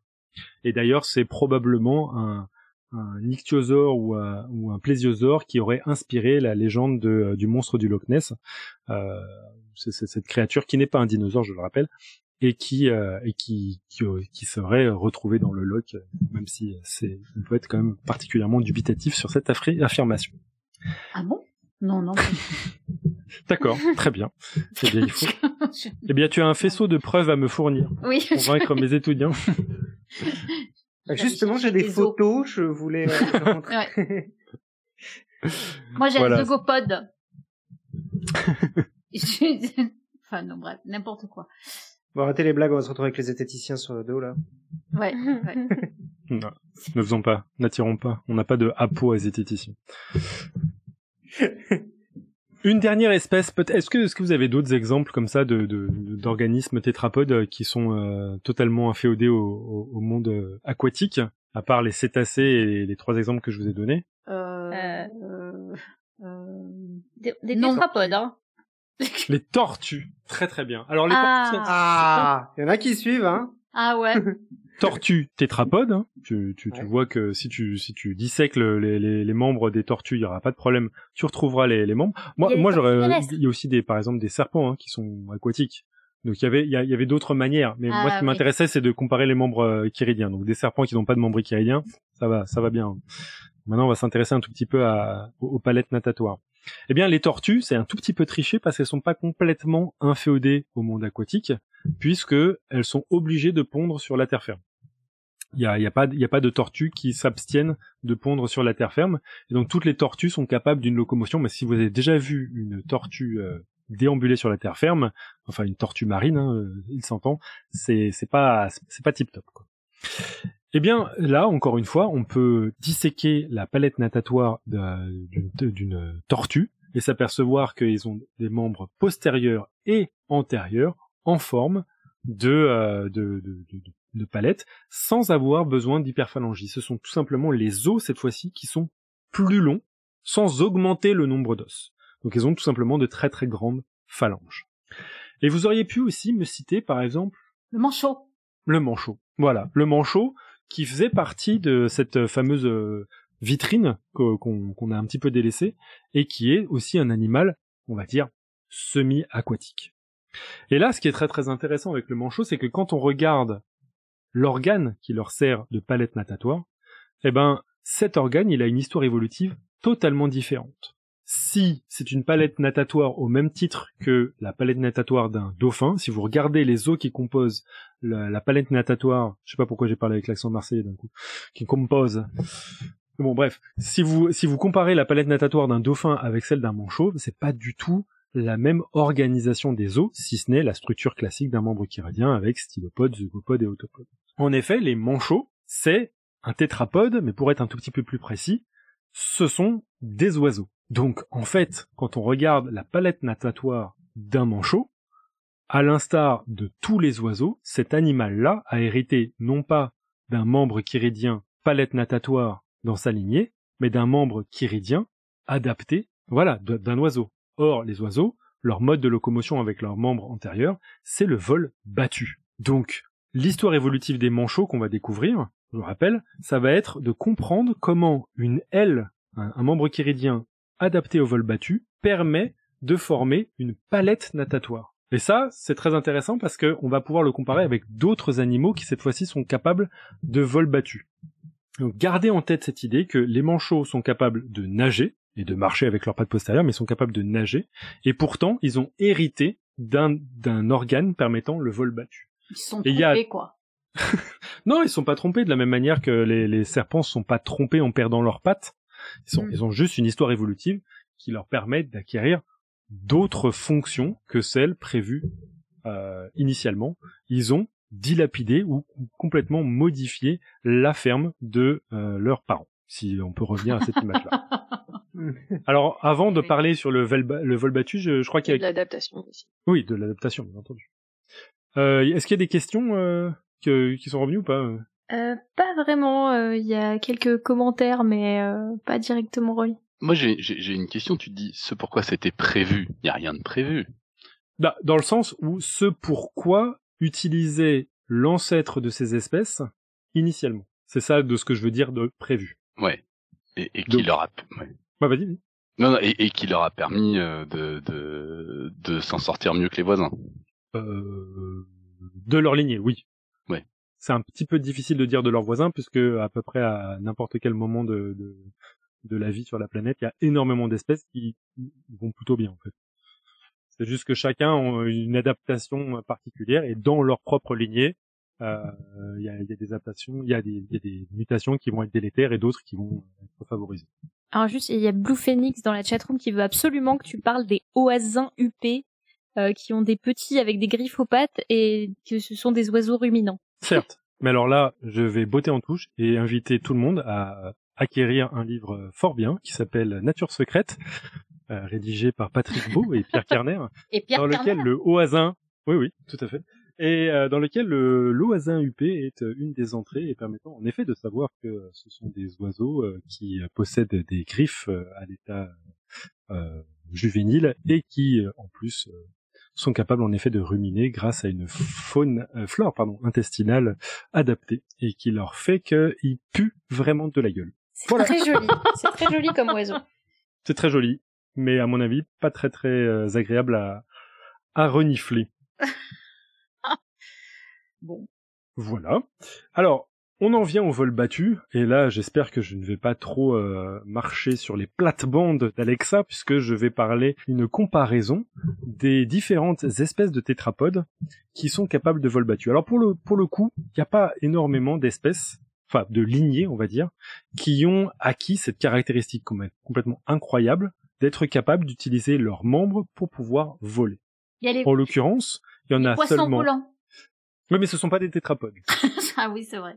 Pourquoi est-ce que tu, pardon, tu l'as peut-être déjà dit ou je n'ai pas entendu, mais pourquoi est-ce que tu, tu, tu dis vol battu, c'est par rapport à d'autres pour vols le, voilà, c'est pour l'opposer au vol plané, dont sont capables pas mal d'animaux, comme par exemple les écureuils volants, Les lézards Certains- volants les lézards volants, encore une fois, dans Nature Secrète, achetez-le, et, euh, et, et d'autres espèces qui font juste un vol plané, mais qui n'utilisent pas des membres pour pouvoir soutenir un vol pendant euh, plus Le terme, Ah, euh, le terme anglo-saxon Parce est. que le vol plané, ça dure pas Non, mais c'est surtout que le, le terme anglo-saxon est meilleur, je trouve, que, que vol battu. En fait, euh, en anglais, c'est powered flight. Du coup, euh, comment on pourrait traduire ça euh, Le vol euh, avec puissance, quoi. Donc ça veut dire que tu, tu auto, c'est toi qui donnes ta puissance au vol, quoi. Et euh, je trouve que ça, ça donne bien cette image que, voilà, chez Ouais. effectivement les chauves-souris, les oiseaux, c'est c'est eux-mêmes qui, qui volent en. T'as pas besoin de t'élancer d'un truc pour planer et voler, quoi. Tu, tu décolles et tu voles, euh, tu alimentes ton vol toi-même. Voilà. Mais ce qui est rigolo, c'est quand on parle que d'oiseaux, les vols battus, c'est un vol particulier. T'as effectivement les oiseaux planent et font du vol battu. Oui, Enfin, oui, le, oui, le- le cormoran, il fait que des vols battus et l'aigle, il fait quasiment que planer, quoi. Oui, oui. souvent. Mais c'est, c'est, c'est pareil pour pratiquement toutes les espèces qui sont capables de vol battu, sont aussi capables de faire un vol plané, bien sûr. Alors du coup, qu'est-ce qu'il faut pour faire du vol battu? Bah, il faut une structure avec une grande surface qui se trouve sur euh, un membre capable de bouger assez rapidement. Donc, chez les tétrapodes, le membre chiridien, ça va être le membre antérieur, le membre de choix pour pouvoir réaliser cette prouesse. Et il y a seulement deux lignées qui sont capables de vol battu et qui sont restés à l'heure actuelle, et une euh, lignée euh, éteinte aujourd'hui. Donc, on a évoqué les oiseaux, qui sont capables de vol battu. Puisque j'ai évoqué Alexa, j'imagine que la plupart d'entre vous sachent Les de quelle autre lignée actuelle on va parler si on parle de vol battu, qui était aussi dans la vitrine. Le, Le gros bide. Les Alors, lui- chauves-souris, les chauves-souris. l'huître épice c'est un oiseau. Ah, et donc il fait partie de la, la première catégorie. Oui. Et donc, chauve-souris, oiseau, on est d'accord, ils ont hérité tous les deux d'un membre chiridien, mais le membre chiridien qu'ils ont, dont ils ont hérité, au moment euh, où ils étaient encore euh, euh, pas distincts les, les, les uns des autres, hein, ce membre chiridien il n'était pas adapté au vol battu. Donc, on, on a deux histoires évolutives différentes permettant aux oiseaux un vol battu et aux chauves-souris un vol battu. Donc ce sont encore une fois, c'est encore une fois une illustration de ce qu'on appelle une convergence évolutive. Il y a un troisième groupe qui est capable de vol battu, qui était capable de vol battu. Je sais pas s'il y en a certains qui, qui l'ont en tête. Ptérodactyle. Les ptérodactyles. Ptérodactyle signifiant littéralement ptère, l'aile, et dactyle, le doigt. Et ça, c'est quelque chose de très très intéressant. Alors, euh, juste euh, pour, pour euh, rappeler quelque chose d'assez important. Tout à l'heure, on a dit que les manchots étaient euh, des animaux qui étaient capables de nager et pas de voler. Ils sont plus capables de vol battu. Euh, petite parenthèse pour, euh, finir ça. Ce sont donc des oiseaux aquatiques. Il y a un autre oiseau aquatique assez connu qu'on appelle le pingouin. Et pour éviter de confondre pingouin et manchot, puisque ce ne sont pas les mêmes choses, les manchots, ce ne sont pas des pingouins, rappelez-vous que les pingouins, ce sont des oiseaux capables de voler. Voilà. Alors c'est pour la langue française, puisque en anglais, penguin, ça veut dire uniquement les manchots, puisque bien entendu, euh, pourquoi faire simple quand on peut faire compliqué Les pingouins étant euh, en anglais, ça, se- dit hawk, A-U-K.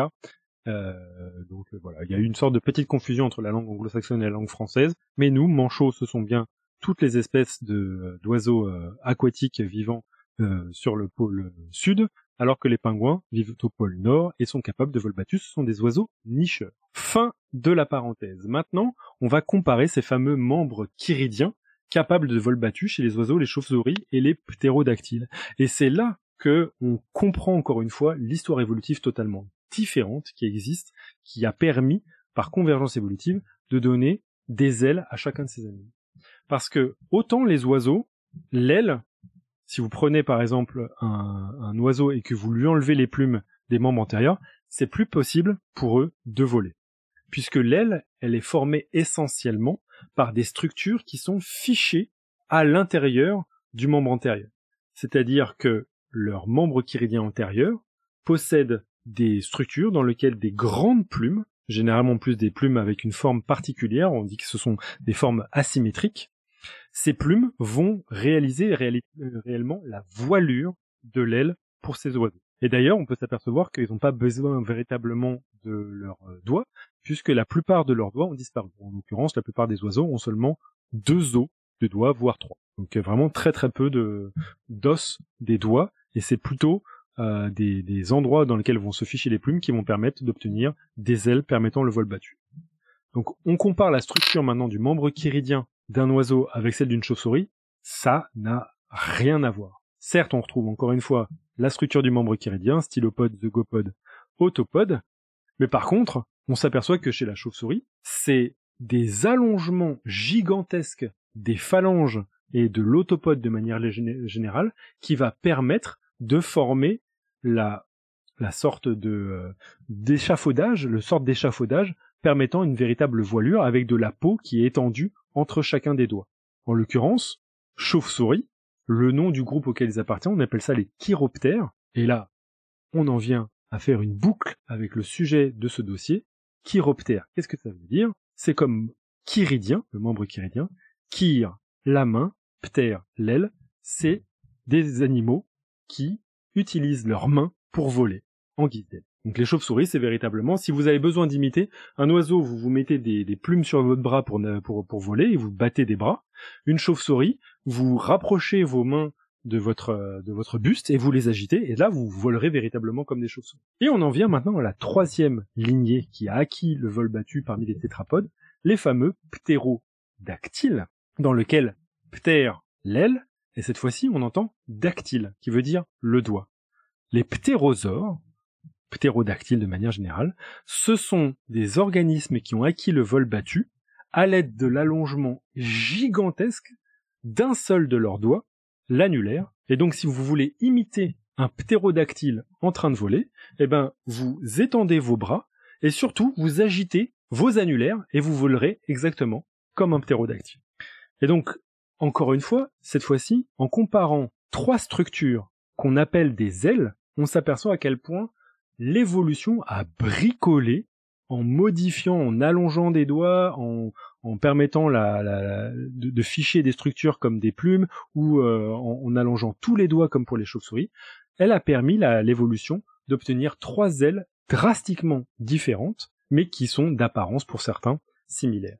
Donc on a un cas de convergence évolutive en modifiant la structure fine du membre chiridien qui est la véritable homologie de tous les tétrapodes. Donc voilà, euh, une petite euh, une petite info à, avant de finir, c'est que la plupart du temps justement, quand, je montre ces, organismes-là, je leur dis bon voilà, donc là vous avez, on, est d'accord parmi les tétrapodes, euh, deux euh, tétrapodes, euh, trois tétra, pardon, parmi ces tétrapodes qui sont capables de vol battu, trois tétrapodes qui sont les chiroptères, les ptérosaures et les dinosaures. généralement mes étudiants disent ah monsieur vous êtes trompé, pourquoi vous avez dit dinosaures? Je fais parce que les oiseaux sont des dinosaures et les ptérosaures, les ptérodactyles, ne sont pas des dinosaures. C'est un groupe frère des dinosaures, mais pas véritablement des dinosaures. Donc c'est pour ça que dans Jurassic Park, mettre des putains de ptérodactyles, ça n'a aucun sens, puisque ce sont pas des dinosaures. Oui, non, mais c'est vrai que c'est une référence culturelle, ce, film. Je, je comprends pas qu'ils aient pu faire une erreur pareille. Alors une erreur, non, c'est juste qu'ils... Ils n'existaient pas au Jurassic? Euh, non, c'est beaucoup euh, beaucoup plus euh, antérieur au, au Jurassique. D'ailleurs, la ouais, plupart mais... des espèces euh, sont plutôt du pas du Jurassique. Mais c'est marrant de voir des ptérodactyles. oui, mais ça aurait été moins marrant de mettre de véritables dinosaures comme des, des pigeons. Rou, rou, rou. Les dinosaures ah, parisiens.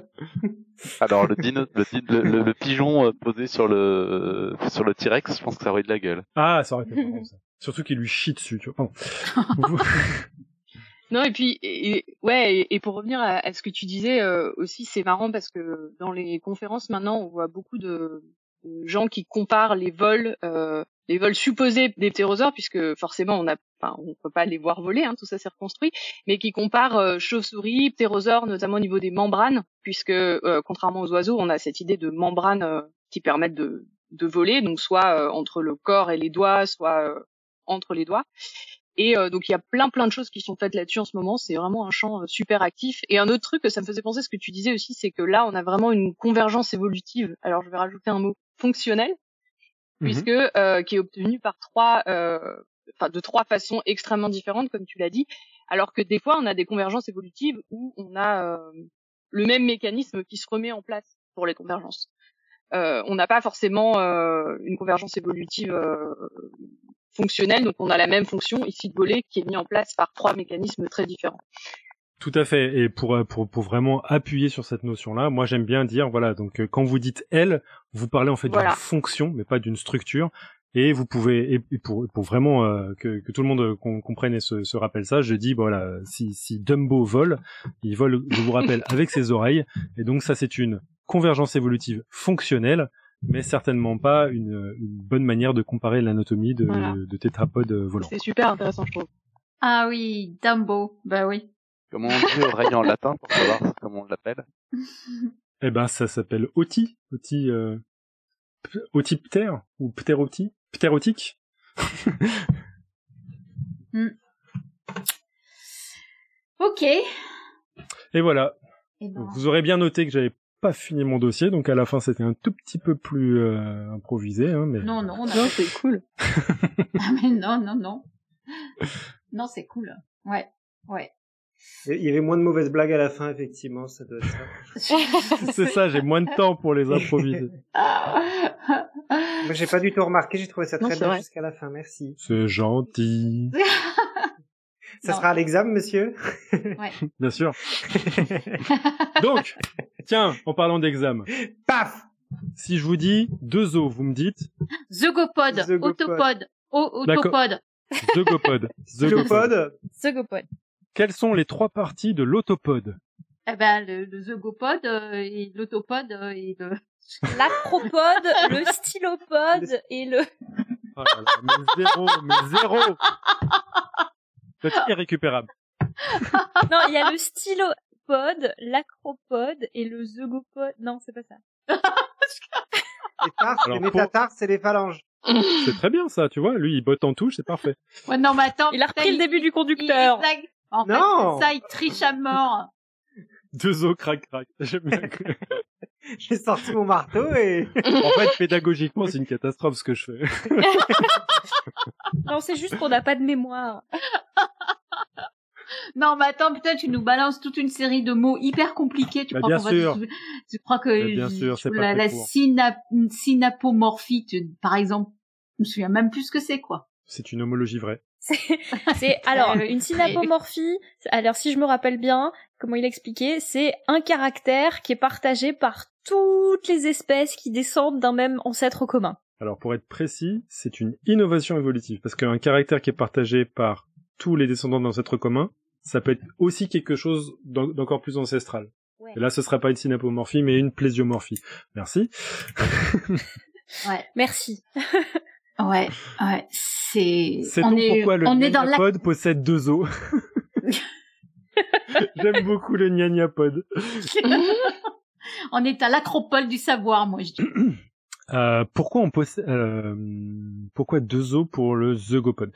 Euh, Pas la moindre idée. Je sais pas si ça a un rôle fonctionnel ou si c'est euh, euh, si c'est euh, quelque chose une caractéristique ancestrale qui, qui perdure euh, sans, sans pouvoir modifier. Mais je ne je n'ai pas en tête de tétrapode qui a plus ou moins de deux os dans le Euh, zygopode. Pareil pour pas, le non. stylopode d'ailleurs. Il doit y avoir vraiment une sorte énorme contrainte embryonnaire euh, et structurelle sur ces sur ces euh, sur ces structures là. Alors que pour l'autopode, c'est là c'est festival, hein, perdre des os, rajouter des os, etc. Le panda par exemple, c'est réinventer un pouce avec une modification de l'autopode. Bon, je voudrais pas euh, arrêter les festivités, mais il est quand même 22h23. Et pour un de mes dossiers, c'est pas beaucoup. Non, c'est vrai. c'est vrai. Euh, Du coup, quelles sont les espèces avec lesquelles on peut jouer à pierre feuille ciseaux? Parce que n'importe quoi. Bah avec un cheval, c'est quand même un peu compliqué. hein. Pour faire ciseaux, quoi. C'est. Mais HK fait re- remarquer qu'il y a, il y a des, des, des vestiges en fait de doigts chez chez certains euh, chez certains équidés. C'est tout à fait euh, tout à fait vrai. Et je sais je sais pas si c'était Karen Sears, euh, Alexa, qui a participé à un article dans lequel euh, il y a le, le décompte des doigts au cours de l'embryogenèse qui montre qu'il y a même presque cinq doigts. Oui, oui, qui apparaissent oui, et puis après qui disparaissent. Elle, ouais. C'est ouf. Ouais. Mais bon, là on se spoil là. On se Et, spoil, on se euh, spoil. Ouais. Il y a, il y a Faut juste euh, Gpif qui demandait en début d'émission, mais je l'ai gardé pour la fin. euh, co- comment ça va maintenant le muséum d'histoire naturelle euh, niveau vétusté euh, Est-ce que ça a été bien rénové tout ça? Donnez des sous. Alors, oui, de toute façon, donner des sous. Mais nous, euh, pour euh, pour répondre à cette question, on a décidé de partir de la grande de la galerie d'anatomie, enfin la grande galerie d'évolution, pour aller vers la galerie d'anatomie comparée pour deux raisons. Un, parce qu'on avait ce speech avec uniquement l'exploitation de cette petite vitrine rikiki dans l'intégralité de la galerie d'évolution, puisque eux, ils ont des spécimens naturalisés et empaillés, donc ça n'avait pas beaucoup de sens. Deux, le volume sonore de leur euh, ambiance sonore est juste incompatible avec la pédagogie. En fait, ils ont mis une ambiance, et donc régulièrement, vous avez des bruits de pluie, des éléphants qui barrissent, et surtout un tonnerre qui arrive toutes les 20 minutes. Et généralement, ça arrive au moment où tu es en train de parler à tes étudiants. Donc, tu te pètes la voix à le faire. Et puis à part ça, euh, la, la- la quantité de lumière, c'est juste aberrant. Il y a plein de, il y a plein de vitrines qui sont pas éclairées correctement, dont cette fameuse vitrine. Donc nous, on a décidé d'aller dans quelque chose d'un peu plus charmant, la galerie d'anatomie que comparée, qui qui est juste à l'autre bout du, du jardin des plantes, euh, qui a des problèmes aussi, hein, parce qu'il y a des travaux régulièrement, euh, mais il y a moins de monde. Euh, c'est beaucoup plus lumineux. Euh, faut juste espérer qu'il y aurait pas des, des bordements de la scène parce que sinon ça c'est foutu pour euh, pour cette galerie quoi. En d'autres termes, donner des sous. Ouais. Ça, ça serait pas mal que Claire elle nous fasse un dossier un jour sur un... Sur ces galeries, ouais. Ouais, ouais. Parce que je suis sûre qu'il y a plein de trucs à dire. Mm. Bon, allez, on va on va continuer. Euh... Et Léa, tu nous fais le quiz? Bien sûr, le quiz du moment est le suivant. Euh, la taille d'un muscle est proportionnelle... Non, pardon. La force d'un muscle est proportionnelle à sa taille, info ou intox. Euh, pour répondre à cette question, vous pouvez nous envoyer euh, des emails à podcastscience@gmail.com. Vous pouvez nous envoyer des messages sur Twitter, sur Facebook et sur tous les réseaux sociaux. Et euh, voilà, on a hâte de, de lire vos hypothèses sur le sujet et réponse dans la prochaine émission Roue Libre. Et donc là, on parle de n'importe quel muscle, on est bien d'accord. C'est pas un muscle en particulier. N'importe quel muscle, euh, un muscle. Voilà. D'accord. Moi, je vais investiguer sur le muscle du pénis des baleines. Bah, je, je, je suis désolée, mais je pensais bien au muscle du pénis aussi, ouais. Ça en aiderait certains d'ailleurs, je pense, mais d'en avoir. Ouh Est-ce que tu penses à Idriss Aberkan? Mais oh, ça suffit maintenant, ça... Restez civilisés, enfin. Ah là là. Moi, je sais pas, j'ai pas, je l'ai pas testé celui-là, mais bon. Ah non, moi non plus. Celui-là. Shocking. Shocking. Enfin bref, passons, passons. Euh, le, ben, euh, la citation, la citation. Tout à fait. Euh, la citation de ce dossier, euh, je vais citer la Bible. hein. On va pas- Oh.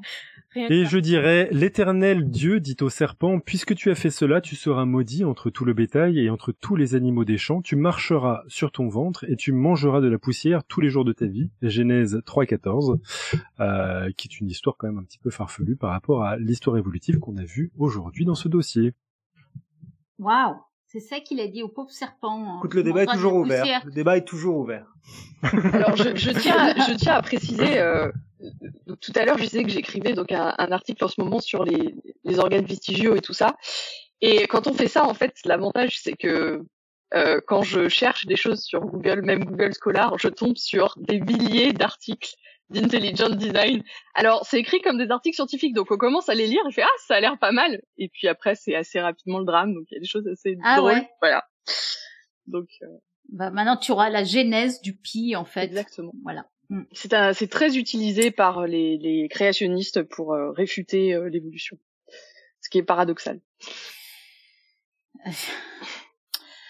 Voilà, et bien cette émission arrive donc à sa fin. Alors nous, on est complètement biaisés hein, dans cette émission, mais quand même, merci Topo pour euh, ce dossier Gentil. absolument passionnant, qui nous montre quand même finalement que l'Evo-Devo, c'est une science très variée, qui nous mêle anatomie, développement, biologie moléculaire, pour répondre à des questions anciennes qui peuvent paraître évidentes, mais qui ne le sont pas tant que ça. Voilà, on espère que ce dossier vous aura permis d'y voir plus clair sur l'évolution des membres et de pourquoi on est finalement si proche d'un dauphin, d'une chauve-souris, d'un pangolin, pour essayer en raccord avec euh, l'actualité. Voilà, euh, je vous ra- rappelle quand même, parce que c'est vachement important, je, je me resservirai de cette quote, ce n'est pas parce qu'on hérite de la ferme des grands-parents qu'on va nécessairement continuer à l'exploiter comme avant. Voilà, stay safe, restez chez vous et que servir la science soit notre joie à tous.